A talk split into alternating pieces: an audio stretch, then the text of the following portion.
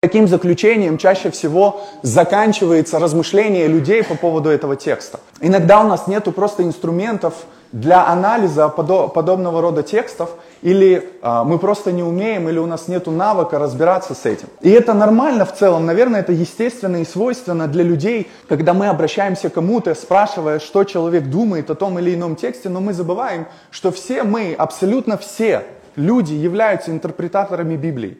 Вот абсолютно все. Как только вы начинаете ее читать, вы становитесь интерпретаторами библейского текста. Вы начинаете, даже если вы не будете сильно углубляться или размышлять, но вы, прочитав, и начинаете иметь какое-то свое понимание касательно того, что вы прочитали. И вы сразу же становитесь интерпретатором. И нету на земле, и никогда не было на земле людей, кроме автора этого в данном случае послания, который точно с уверенностью вам может сказать, что он имеет в виду, когда он это говорит. И поэтому для слушателей даже раннего христианства, а тем более, если мы говорим о нас, у нас будут возникать вопросы. И поэтому, как часто мне говорят, там все достаточно понятно, то я хочу сказать, что нет, недостаточно понятно. Это далеко не однозначный текст, как он может показаться.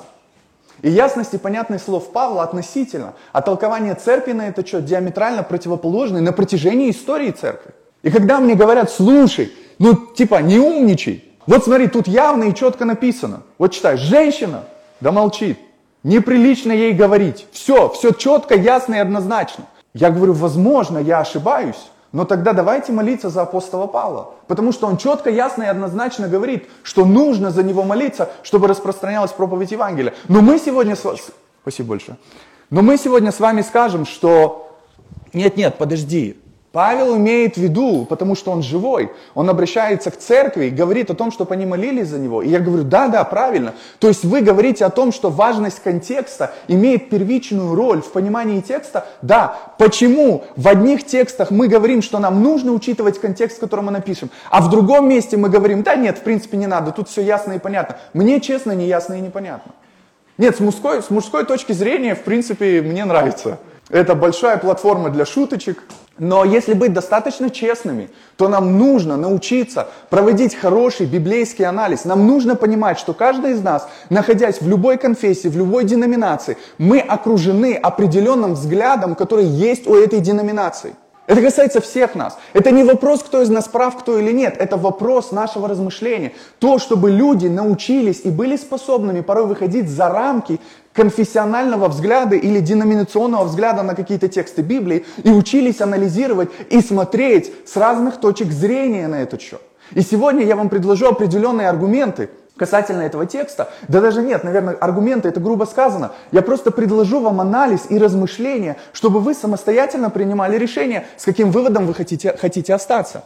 Итак, смотрите, когда мы говорим что, ну мы же не знатоки греческого языка. Вот люди, которые знают греческий язык и пишут комментарии Библии, вот они-то уж точно, наверное, знают правильный ответ. Но вы знаете, что самое интересное? Что люди, которые знают хорошо греческий язык, которые занимаются переводом Библии и достаточно честны, то у них у самих есть а, абсолютно диаметральные разные взгляды на, на этот текст. И вот смотрите, я насчитал чуть больше, но покажу вам четыре основных взгляда, которые имеются в церквах касательно этого текста. Первое. А. Женщинам вообще запрещено говорить в церкви. Прежде чем размышлять над вопросами, у, у меня их у самого куча, мы сейчас а, с ними по чуть будем разбираться. Сначала зачтем эти. Первое. Женщинам вообще. То есть этот текст ясно и однозначно говорит. В юбке пришла? Молчи. Мне интересно для современного мира те люди, которые до сих пор не могут понять, они женщина или мужчина, как им относиться к этому тексту. Ну, в принципе, удобно. Сегодня я женщина, ну, надо молчать. Теперь мужчина, могу говорить. Очень удобная позиция. Б. Нельзя учить и проповедовать. Другие скажут, нет, подождите, конечно же, женщина говорит, церкви может. Но здесь речь идет о том, что Павел говорит, что женщина не может быть учителем в церкви. В. Нельзя во время собрания вслух задавать вопросы. Почему? Ну потому что придешь домой, спросишь у своего мужа. Поэтому, девушки, если у вас нет мужа, у вас нет выхода. Найти мужа, да. Хотя бы на время, чтобы узнать ответ на вопрос, который тебя интересует. Г. Женам нельзя разъяснять пророчество их мужей. Интересно. Иногда мы даже не обращаем на это внимания. Какой из этих правильных ответов выбирать вам? Давайте продолжим анализ. Первое.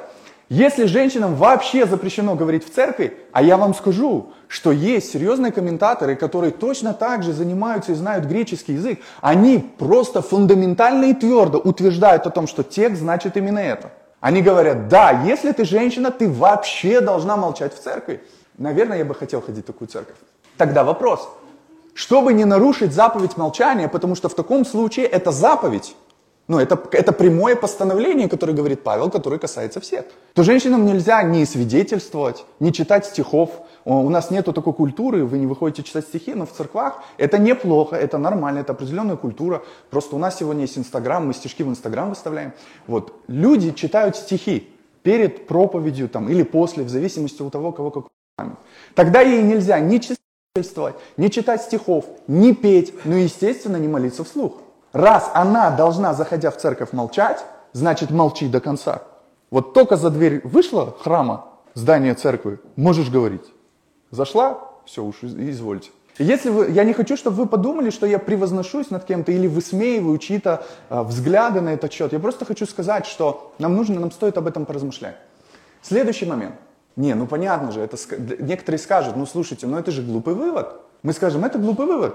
Для кого-то, для серьезных дяденек, это не глупый вывод. Они серьезно это утверждают. Например, э, знаменитый комментатор э, Ба Дарби и Макдональдс, кстати, они считают именно приблизительно вот так. И это интересно, как люди, которые проводят хороший экзегетический анализ текста, которые делают очень хорошие культурно-исторические комментарии, порой делают такие выводы. Поэтому я всегда говорю, читайте комментарии, но будьте осторожны с выводами. Потому что вывод остается за интерпретатором текста. Он точно так же может делать свой вывод, исходя из того, в какой культуре, конфессии он находится. И другие скажут, нет, подождите, ну, скорее всего, это ну, явно некорректно так считать. Речь идет о том, что женщина не может учить. Мой вопрос, у Павла нет постановления, что женщина учить мужчину не может, а детей женщин может. Вы скажете мне, не, подожди, у некоторых из вас уже должно был э, всплыть текст из первого послания Тимофея, где Павел говорит, а жене учить не позволяют, не властвовать над мужем. Ну, у кого-то должен быть всплыть этот стих, потому что он у меня сразу всплывает.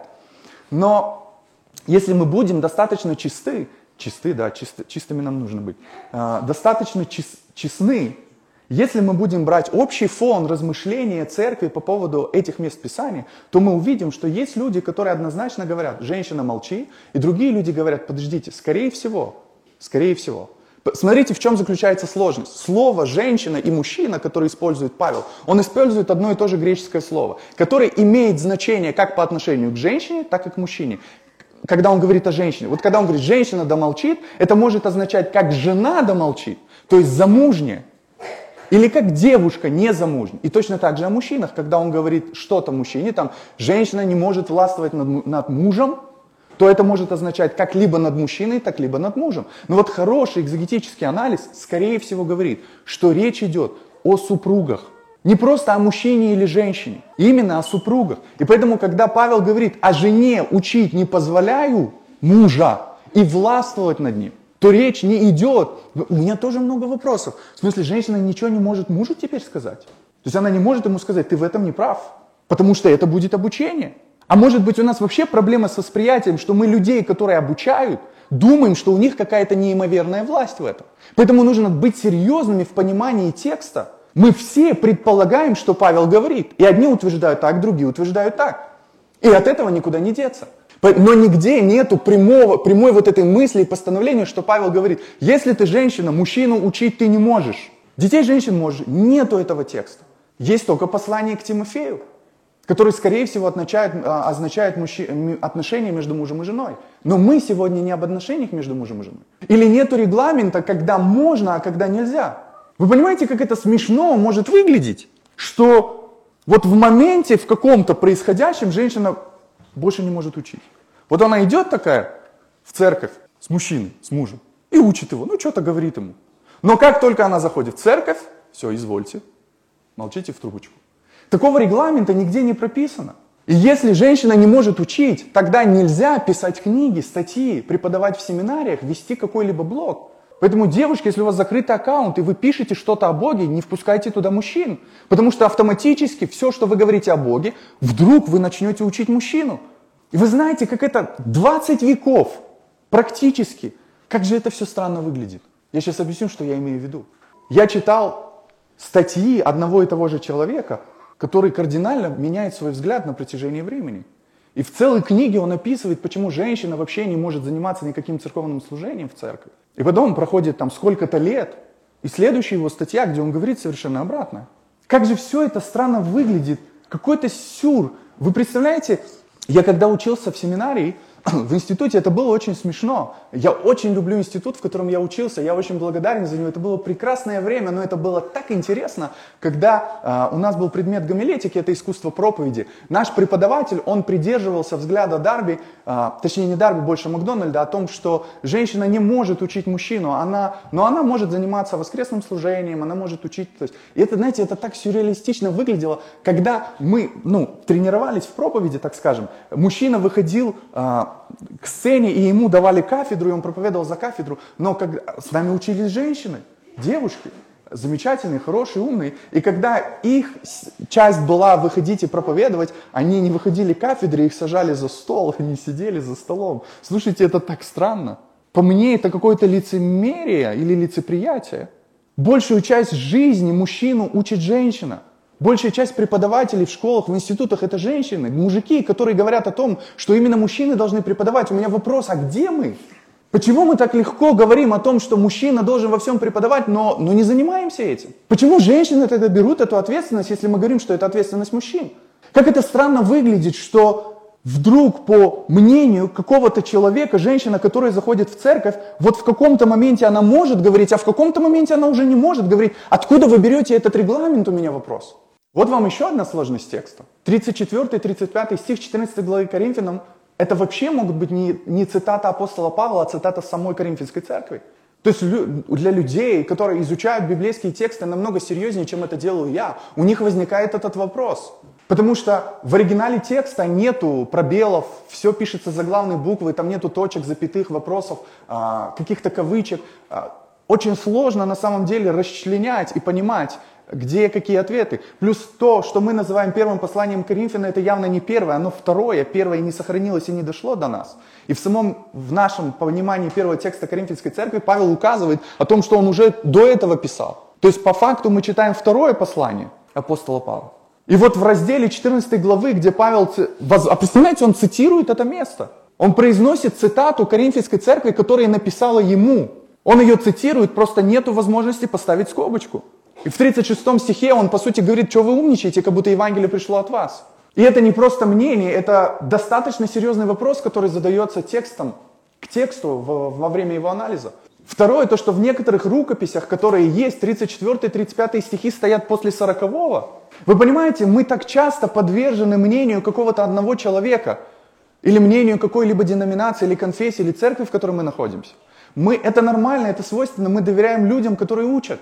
Мы доверяем людям, которые проповедуют, потому что мы ставим их в авторитете, мы признаем какие-то там их, э, не обязательно заслуги, но может быть качество и характера и поведения. И мы доверяемся, что этот человек будет заниматься этим лучше, чем это сделаю я. Но мы живем уже в том времени, когда мы должны понять, наконец-таки понять, что развитие критического мышления очень важно сегодня, тем более для христианства. Можно очень легко сомневаться в том, что говорит пастор, это не значит не уважать его, это не знаю. У меня просто вообще вопросы к пасторам. Что это за все время тяготение к тому, чтобы тебя все слушали, уважали и соглашались с тобой? Это что за нотка доминирования? Вчера мой друг один выставил одно видео очень интересное, где проповедник всерьез, стоя за кафедрой, прям такую жесть говорит. Он прям заставляет людей слушаться его. Он задает людям вопрос, люди с ним не согласны, он говорит, вы что, не согласны со мной? Да, мы не согласны с тобой. И в этом нету ничего страшного. Потому что никто из нас не является полнотой или авторитетом. Истиной не обладает один человек. Истина до, доступна для Церкви Христовой. И мы на протяжении времени и истории еще и разбираемся в этом.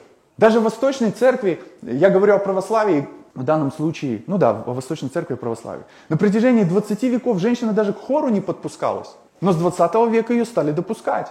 Сегодня даже в православных храмах женщины в семинариях учат, хотя раньше такого не было. В 398 году, не помню, как называется этот собор, было постановление о том, что женщина, какой бы она ни была умной, святой, хорошей и праведной, не может заниматься учительством. И сегодня Восточная Церковь, видимо, поменяла свое мнение на этот счет.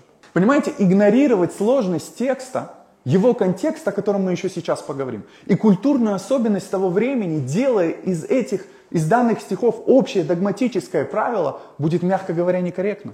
То есть вы не можете просто взять этот стих, прочитав его на русском языке, там четко ясно написано, женщина домолчит, ей вообще неприлично разговаривать. Сказать, все, мы ставим на эту точку. Мы, как мы можем проигнорировать столько всего? Как мы можем проигнорировать сложность текста? Но у меня вопрос, а как люди вообще могут знать о сложности текста, если их не научили? Если людей все время учить, что вы должны слушать меня, я знаю, как правильно, как вы будете разбираться с текстом? Один пастор, мой знакомый, я надеюсь, он не будет слушать эту проповедь, сказал мне, а ты не боишься учить людей думать? Я говорю, нет, не боюсь. А почему я должен бояться учить, учить людей думать? Ну они же, э, что они, начнут видеть, что мы делаем что-то неправильно? У них, у них начнут возникать вопросы, на которые у нас не будет ответов. Мы не собственность друг друга, и церковь не должна использовать свой авторитет с тем, что церковь является частью Иисуса Христа, доминировать над обществом.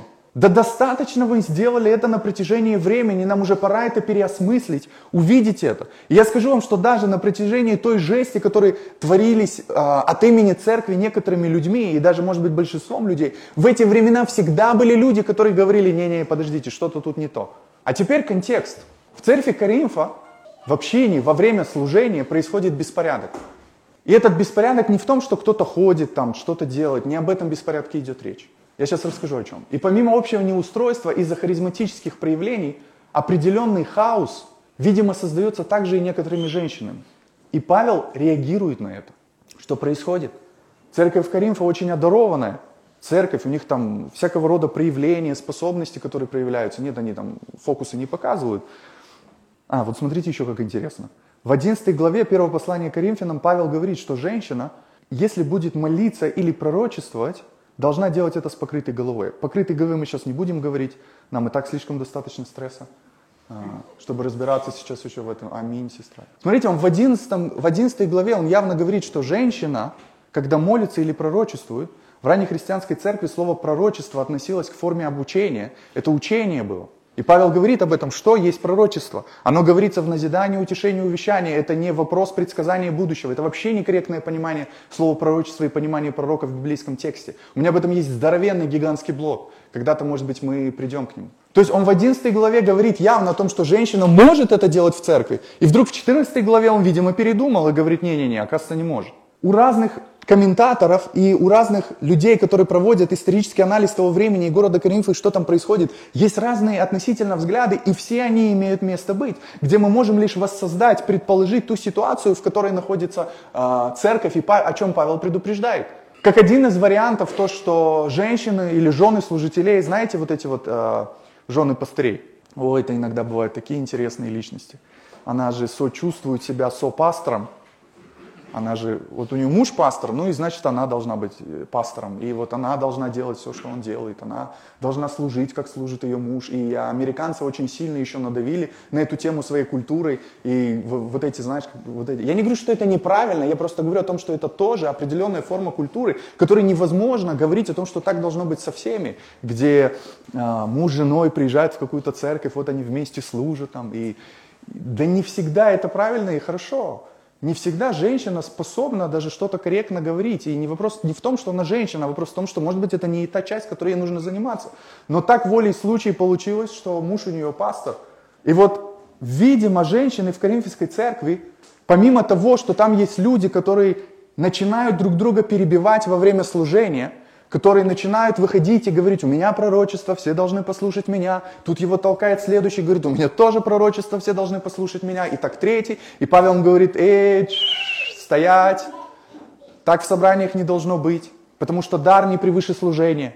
В этом суть 14 главы. Дар не превыше служения, каким бы у тебя ни было откровение. Поэтому он говорит, что духи пророческие повинуются пророку. Духи – это не в плане, которые летают такие, знаете, эти привидения, а дух самого пророка, он послушен пророку. То есть, что скорее всего имеется в виду, что ты должен контролировать свое состояние, а не состояние должно контролировать тебя. Вот эти, знаете, люди, которые выходят, мне срочно нужно что-то сказать, я не могу, Господь просто рвет меня на части, дайте мне микрофон.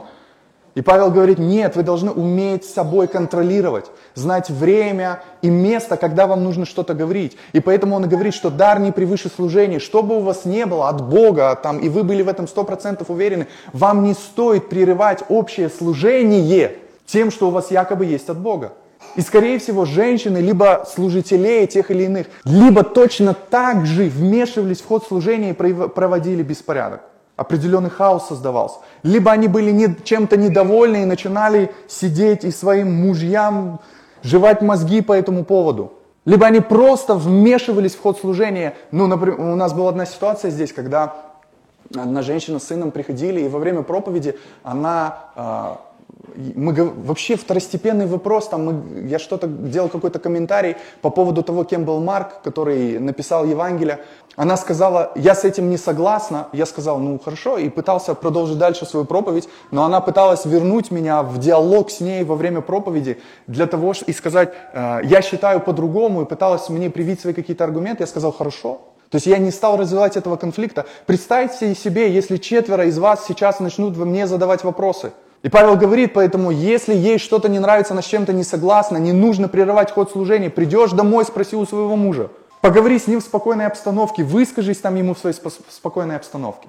И поэтому весь контекст 14 главы, потому что именно так заканчивается эта глава. Помните, вот это в синодальном переводе «все должно быть благопристойно и чинно». Мне очень нравится, когда люди берут этот стих, вырывают из контекста и говорят, ты не так одет, ты должен выглядеть по-другому, все должно быть благопристойно и чинно.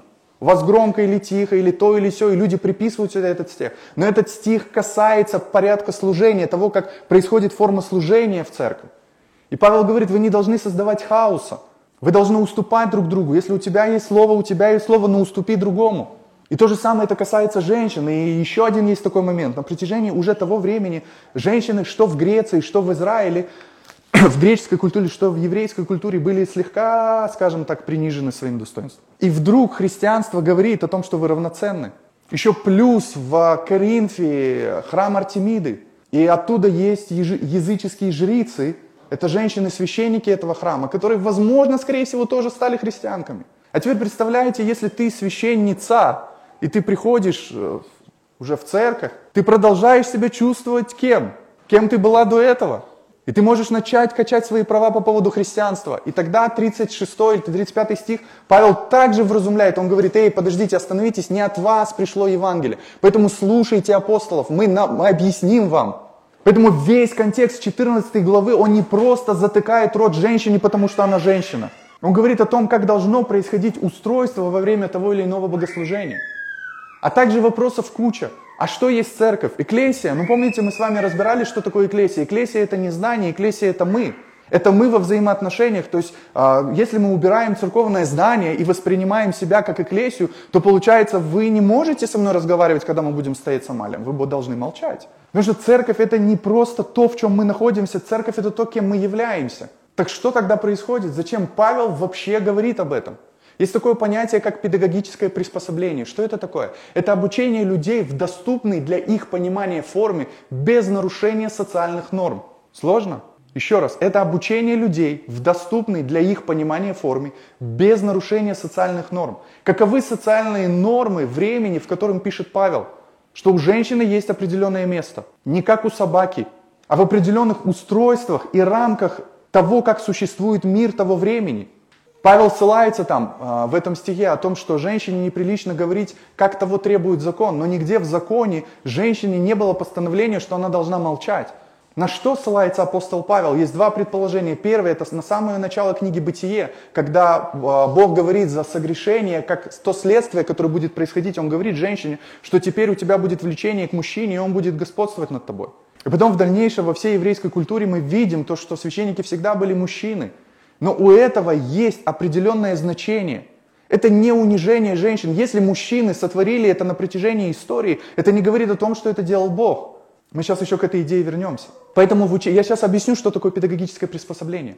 В обучении церкви она не обязана одобрять устоявшиеся нормы той культуры, в которой она находится, но ей придется учитывать культуру, в которой она находится.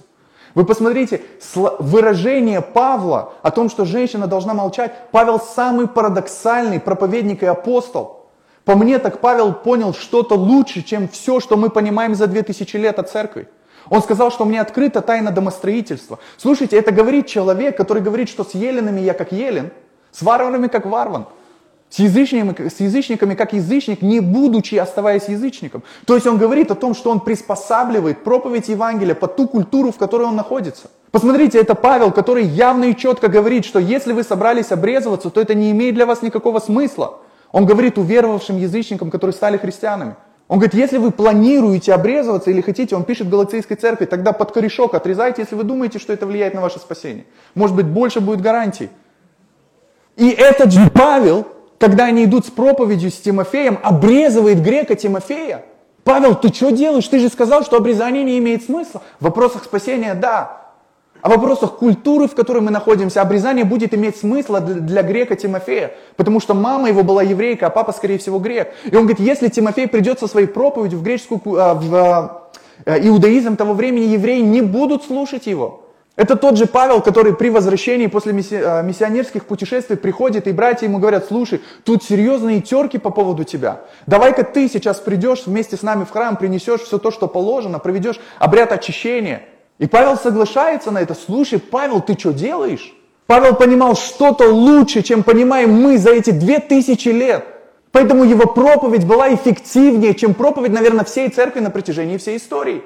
Католики отчасти поняли это, когда проповедовали в, э, в, в Индии. Они понимали, что кастовое мышление индусов не позволяет им быть одной церковью в том понимании, в котором мы можем ее понимать. То есть там есть э, три основных касты, и поэтому низшая каста не может принимать и участвовать в вечере, и вообще находиться на собрании с высшей кастой. И поэтому для разных каст были разные служения. Они поняли этот момент. То есть церковь не говорила, это нормально, вы вот высшая каста, они низшая.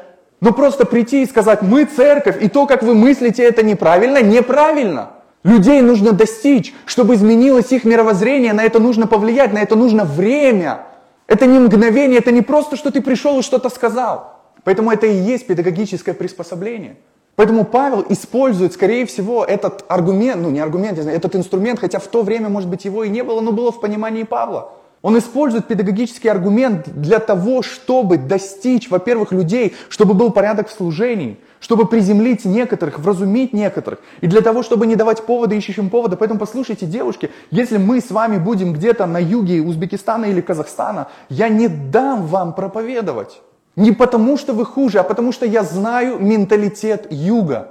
И мужчины, которые придут, и если мы говорим особенно, это будут мусульмане, они увидят вас за кафедрой, они не будут вас слушать. Я понимаю это, и поэтому это приходится учитывать. Поэтому мы с вами попадаем на территорию культуры и фона, который есть вокруг нас. Поэтому вопрос, можно или нельзя, это не вопрос в гендере. Это порой вопрос в культуре, в которой мы находимся. Поэтому у меня вопрос, молчать женщина – это ситуативное повеление или это вечная церковная норма? если для людей однозначно, что это повеление, что это вечная церковная норма, ну хорошо, но для меня нет, я не могу, я не могу проигнорировать те данные, которые доступны мне, которые я анализирую. Поэтому это ответственность за каждой общиной. Двинемся дальше. В Галатийской церкви Павел говорит, благодаря вере во Христа Иисуса все вы стали сынами Бога. Так что Тора, брат.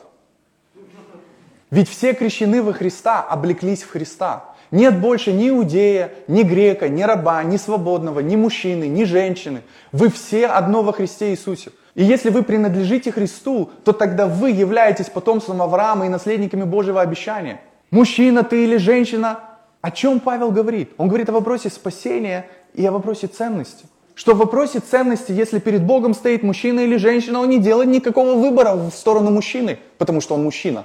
Мы равноценны в глазах Бога. Это не значит, что у нас одинаковые права во всем. Это не значит, что если у меня есть какие-то другие права, ты их лишена, это значит, что ты хуже. Нет, это говорит о нашем с тобой разнообразном устройстве.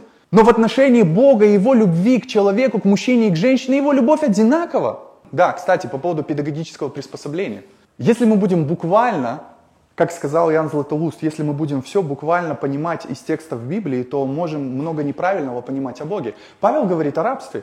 Кто из вас читал послание Тимофея? И Павел, почему-то Павел не поднимает свой голос и не говорит, долой рабство, освободим людей от рабства. Он говорит, слушай, если ты раб, и ты христианин, будь хорошим рабом. И люди современные, которые читают это, спустя время истории, они говорят, это что такое? Мало того, что Павел, скорее всего, сексист и шовинист, так он еще и за рабство. Просто рабство то и афроамериканское, которое мы знаем, это далеко не одно и то же. Но тем не менее Павел подстраивает библейское Евангелие под культуру, в которой она находится. От того, что Павел выйдет в Ариапаге и будет кричать, возьмет и скажет, давайте удалим рабство, ничего не изменится. Потому что офисов еще не построили. В офисы вас еще работать нас не позвали. Поэтому рабство это работа. Ну, один из моментов. О рабстве совсем другую тему нужно говорить, чтобы раскрывать эту тему и идею. Если вы смотрели, кто из вас смотрел один из последних фильмов, э, Антон, напомни мне, пожалуйста. Освобожденный, да, с Виллом Смитом. Да, спасибо. Видишь, ты очень нужен для церкви, ты думаешь, просто так пришел. Посмотрите этот фильм. Это как раз а, момент, когда Линкольн освобод... ну, вот период Линкольна, когда происходит освобождение афроамериканских рабов. И там вот есть вот этот момент, где ведут этих а, чернокожих людей, афроамериканцев, их ведут, и белые люди стоят и говорят, цитируют библейский текст и говорят, если ты раб, подчиняйся добровольно, там, доброохотно, делай все хорошо. Их... Мне когда говорят о том, что, а вы знаете, что Библию написали, чтобы управлять людьми? Я говорю, слушайте, такая бредятина. Ну, типа, нужно совсем не знать ни историю, ни культуру, ни время, ни написание. Там есть столько всего, о чем вы даже не представляете, что явно говорит о том, что Библию не написали для того, чтобы править людьми. Но знаете, я с чем согласен? С тем, что некоторые люди позволяют себе использовать библейский текст для того, чтобы управлять людьми. Знаете, как удобно заткнуть женщине рот, когда у тебя есть библейская цитата Павла? Когда нету аргументов, но нужно что-то сделать. Легче управлять рабами, которые, афроамериканцы, которые большая часть из них это верующие христиане, впихивать в них этот стих, игнорируя контекст, время, вообще что происходило, почему Павел говорит о рабстве, игнорируя все это, заставляя их быть рабами. Поэтому, когда мне говорят о легкости и буквального понимания библейского текста, люди, не торопитесь. Можно, можно много глупого думать и сделать, если так относиться к библейскому тексту. Поэтому, когда мы говорим о равноценности мужчины и женщины, то в глазах Бога она одинаковая. Поэтому нам нужно запомнить, первая женщина, как и мужчина, образ и подобие Бога. Так же, как и мужчина. В вопросах спасения, любви, милосердия она такая же равноценная, как и мужчина. Можно сказать мне, а почему Иисус не избрал себе тогда женщин в учениц, а только 12 мужиков? Но на это есть определенные причины. Мы сейчас поговорим с вами чуть-чуть о том, как Иисус относился к женщинам. И второе, это Иисус уважительно относился к женщинам.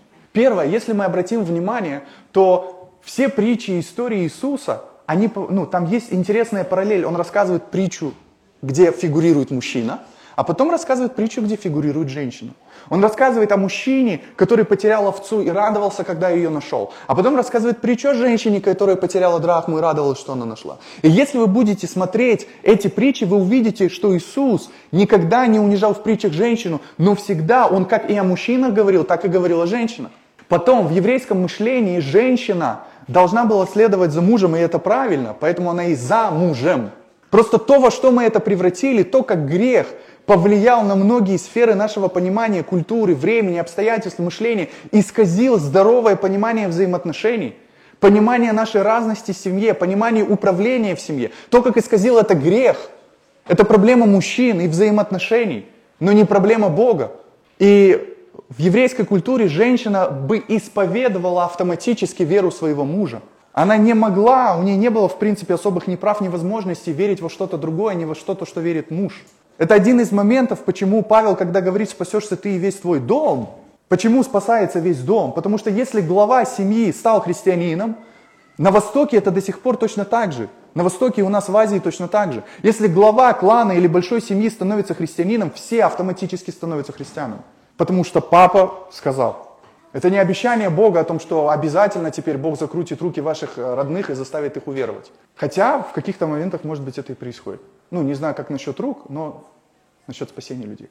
И по поводу важности личного, личной веры, то Христос, когда учит и говорит о царстве, об Отце, посмотрите, Он всегда привлекает как мужчин, так и женщин к осознанной личной вере. Когда он говорит о несении креста, он говорит о том, что тот, кто хочет быть моим учеником, должен взять свой крест, свой, не мой Иисус говорит, свой крест. Поэтому еще с крестом нужно разобраться, о чем идет речь. Это явно не деревянная палка, которую нужно нести на своем горбу. И когда он говорит о том, что кто хочет быть моим учеником, пусть несет свой крест, это женщину касается точно так же. Если ты хочешь быть моей ученицей, тогда ты должна произвести свое осознанное волевое решение в этом вопросе. Он не говорит, что это касается мужчин, а женщины вы автоматически будете помогать нести крест вашего мужа. Третий момент, он разговаривал с самарянкой, мы заканчиваем уже скоро. Нам нужно увидеть отношение Иисуса к женщине. Он разговаривал с самарянкой, женщина неприлично было. Этого было достаточно в иудейском понимании для развода, если ваш муж увидит, что вы с посторонним мужчиной разговариваете на улице. В раввинистическом учении это, это уже было прописано, что этого достаточно для развода. Поэтому Иисус, который где-то около там в Самарии, на пустой земле стоит у колодца, туда подходит женщина, и они начинают диалог. Само по себе это неприлично. Но Иисуса это не волнует. Потому что он не подстраивает себя под вопрос просто приличия. Он разговаривает с личностью, с той женщиной, которую он хочет достичь, которую он хочет спасти. У этой женщины явные проблемы. У нее было шесть мужей, и тот муж, который для нее тоже не ее муж.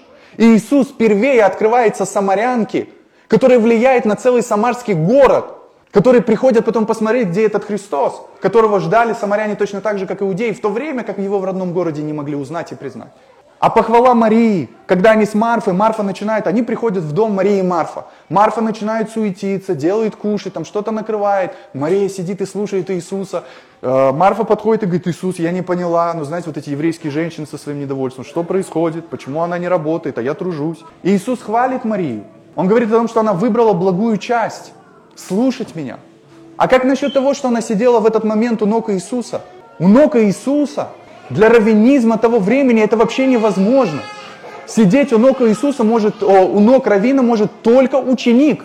А ученик, женщина, для евреев неприемлемо вообще. Поэтому в целом то, что Иисус позволял как учителю, что у него были, да, у него были 12 крутиков апостолов, но среди него были женщины, которые также являлись его ученицами. Они также находились в горнице, когда Дух Святой сошел на церковь. Они были такой же частью церкви, как и мужчины. И она сидела возле его ног, что свидетельствовало уже для евреев о том, что она называлась его ученицей. А как насчет защиты от развода? Это интересно, как выставляет, э, когда заходит диалог о разводе, как Иисус защищает женщину и говорит о том, что мужчина не может просто, потому что существует две школы, Шамая и Галея в то время, во время Иисуса. И они по-разному смотрят на понимание, по какой причине можно разводиться. Ну, кстати, в Греции женщины тоже могла развестись, ну, если просто захотела. Иисус, и, то есть он игнорирует и греческую культуру, в которой он находится. Про развод тоже отдельная тема. Это все очень сложно и непросто. А как насчет того, что Иисус явился при воскресении женщинам? Те, которые несли мира, Он явился им. Где его ученики? Где эти мужики? Эти апостолы? Этот Петр, который кричал, да я умру за тебя, отвечаю. Где вы все? Почему женщины идут к Иисусу в его гробницу? Где вы, мужики? Я к себе то же самое говорю. Где мы, когда нужно идти ответственность, когда нужно переживать тяжести жизни? Где мы, которые так легко говорят о том, что женщины должны заткнуться, потому что, видите ли, они что-то не понимают, а мы такие молодцы? А где мы, когда нужно что-то делать? И он являет себя первично женщинам. Знаете, это очень хорошая шутка. Мне кажется, Иисус... Не, мне, это мне только кажется. Можете судить меня. У него прекрасное чувство юмора. Понимаете, почему он не явил себя мужчинам? Потому что, если вы хотите, чтобы все узнали, расскажите об этом женщине. Поэтому проповедь о его воскресении быстрее достигнет всех. Нужно приземлять чуть-чуть. А как насчет того, что Иисус родился от женщины? Почему Мария почитается в раннем христианстве? Почитается как личность, как та, которая согласилась с Богом. Согласилась на невообразимое. Она рискнула пойти на то, за что ее, по идее, должны были потом убить камнями. Она согласилась с Богом. Это вопрос с критической точки мышления, там, с научной точки зрения. Это вопрос по поводу непорочного зачатия. Но не вопрос для христиан, потому что они в это верят. Потому что непорочное зачатие является одной из основ и об этом тоже мы сегодня не будем говорить. Ну как вам насчет того, что та, которая согрешила в начале, я говорю про Еву, та стала, та, которая родила искупителя от того греха, который совершил Адам. И ответственность на нас не совсем одинаковая. Поэтому, когда Бог приходит в семью, в отношении Адама и Евы, Он не разговаривает сначала с Евой не потому, что она никчемная, а потому что, слушай, ты мужик, который вообще-то считает себя здесь самым главным. Что это тут произошло? А что я? Это она.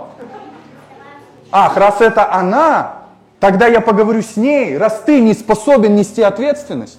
И та, которая, по нашему мнению, все испортила, потом стала той, которая была способна согласиться с невообразимым Богом, чтобы родить того, который все это искупит. По мне, так это очень удивительно и очень интересно. Поэтому мы серьезно перегнули на протяжении истории в вопросе мужчин и женщин. И я вам скажу, что виноваты ли только мужики? Нет. Женщины тоже. Мы все по-своему в чем-то виноваты. Когда хотим властвовать друг над другом, когда там указываем, кто главнее, кто должен заткнуться. И теперь постепенно, возможно, от, май, от, от маятника того, что женщины были сильно унижены, мужики, будьте осторожны, возможно, мы живем с вами во времени переходящем, когда все будет наоборот. Потому что любая крайность в истории, она из одной крайности переходит в другую крайность. Поэтому церковь сегодня нужно учить в лице женщин о том, чтобы они, находясь в культуре феминизма, находясь в ней, не стали подобными этой культуре, чтобы они смотрели на мир через призму понимания Бога, а не культуры, потому что культура меняется, отношение людей к друг другу меняется, когда меняется культура и восприятие. Заключение. Субъективное, мое. Женщина может быть как церковным учителем – так и занимать руководящую позицию. Но всегда нужно учитывать как ее индивидуальные особенности и слабости, так и общественные нормы. Это нужно учитывать. Вы должны понять, что мужчины и женщины действительно разнообразны. Да, может быть, мы чуть-чуть тупее, но я про мужчин, чуть-чуть дольше думаем, но мы способны порой без эмоций принимать решения. Это нужно учитывать, особенно когда мы говорим о пасторстве, когда нужно разбираться между двумя людьми. Женщина более склонна к быстрой эмпатии, мужчина более склонен разобраться в каких-то вещах. Говорить о том, что всякая женщина именно Изавель, да я и мужиков и Изавелей знаю. Говорить о том, что женщина, когда становится каким-то там пастором, имеет какую-то должность, называют узурпировать власть, так и мужчины делают то же самое. Я не вижу особо сильно порой разницы. Я вам скажу, что за рулем, например, женщина более корректно ездит, чем мужчина, особенно у нас в Азии. Она не догоняет тебя, не подрезает тебя, не говорит тебе спусти окошко, я тебе выскажу, что думаю. Когда мужики-христиане могут позволить себе это. Поэтому мы действительно разные, нужно учитывать. Поэтому и не все мужчины руководители церкви. Почему? Потому что когда мы говорим о руководстве, когда мы говорим об обучении людей, тут сначала смотрится на качество, на способности человека, а не просто на его гендерное расположение. Поэтому как много, осудите меня за это, как много тупых пастыров – в принципе, как много плохих мужчин, которые занимают какие-то должности, и свое зло, свои внутренние амбиции они выливают на церковь и на людей. Может быть, я в том числе, меня это также касается, чтобы не сказали потом, что я обзываю других. Поэтому проблема не в гендере, проблема в нашем сердце. Женщины более склонны к разговорам, когда мужчины более склонны помолчать. Возможно, это и было одной из причин, почему Павел затыкает женщин. Ну слушай, тебе так не имется что-то сказать, ну потерпи, давай дома поговорим об этом. Поэтому мы ставим жирную точку в вопросе. Я хочу, чтобы вы понимали. Если Бог ставит мужчину и женщину перед собой, Он не выделяет ни мужчину, ни женщину. В этом вопросе мы равноценны. У нас было в институте много... Это, это такой сюрреализм. У нас в институте было несколько преподавателей женщин с, с, с докторской степенью, это были интереснейшие женщины, которые были такими спецами в том вопросе, который они были. С открытым ртом можно сидеть и слушать те исследования, которые она проводила, те выводы, которые она делала. И в этом же институте, когда учили женщин, они не должны были проповедовать, они должны были сидеть за столом. Слушайте, но это же странно. Я вам честно скажу, мне слушать женщину трудно. Вот когда женщина выходит за кафедру и начинает, я вам честно скажу, мне трудно. Но если я слышу мудрость, и я вижу мудрость в ее поведении, у меня нету никаких вопросов. Потому что я пытаюсь услышать Бога, а не человека, мужчина он или женщина. Я пытаюсь услышать, чему Бог хочет научить меня, что мне нужно изменить, что мне нужно понять. Поэтому, ну я вам также скажу, когда выходят мужики и начинают такую ахинею нести, у меня такое же возмущение. Женщина может быть как руководителем, так и учителем. Как занимать руководящую позицию, но всегда нужно учитывать как ее индивидуальные особенности, слабости, так и общественные нормы. Женщина, у вас есть такая невероятная сила, как у женщин, которые нет у мужчин. Почему в притчах сказано, что именно глупая женщина разрушает свой дом, а мудрая созидает его? Почему о мужчине так не сказано? Почему именно женщина является серьезнейшим фактором в сохранении семьи? Почему не мужчина? Не просто же так. Почему она хранительница очага? Почему Павел о ней говорит, что она спасется через чадородие, это не через деторождение, это некорректный синодальный перевод в этом вопросе. Если она будет прививать веру своим детям, а где муж? Почему Бог обращается к женщине, говоря о том, что она ответственна за то, как она сможет привить веру? Вы посмотрите, как много библейских персонажей, женщин, которые проявляли уникальнейшую мудрость. Авигея, если я не ошибаюсь, звали ее, которая спасла Давида от того греха, когда он хотел прийти и просто вырезать целую семью, и мужчин, и детей, и мужчин, всех. И когда она пришла к своему мужу, который звали Навал, что переводится «безумный», она ему говорит, слушай, ты отверг этого человека, который вообще-то защищал там твои стада и способствовал тому, что у тебя сейчас все хорошо. Когда он попросил у тебя кушать, ты отверг. Он сейчас идет, чтобы убить нас. Знаете, что он сказал? Он сказал, мне все равно. Она сказала, я поняла. Она взяла, собрала дары, продукты, отнесла к Давиду. Давид увидел ее, и вдруг до него дошло, когда он ее увидел. Ее мудрость сохранила жизнь всей ее, всему его семейству и ее глупому мужу. И сохранила Давида от греха и того зла, который он хотел совершить. Если мы будем внимательны, мы увидим, что у женщины есть уникальнейшая возможность в том, как она может мудро влиять на окружающий ее мир. И для этого ей не нужно быть пастором даже. Как много прекрасного и лучшего она может сделать даже без какого-либо там каких-то погон, регалий или еще чего-то. А почитаешь заключительную главу книги притч.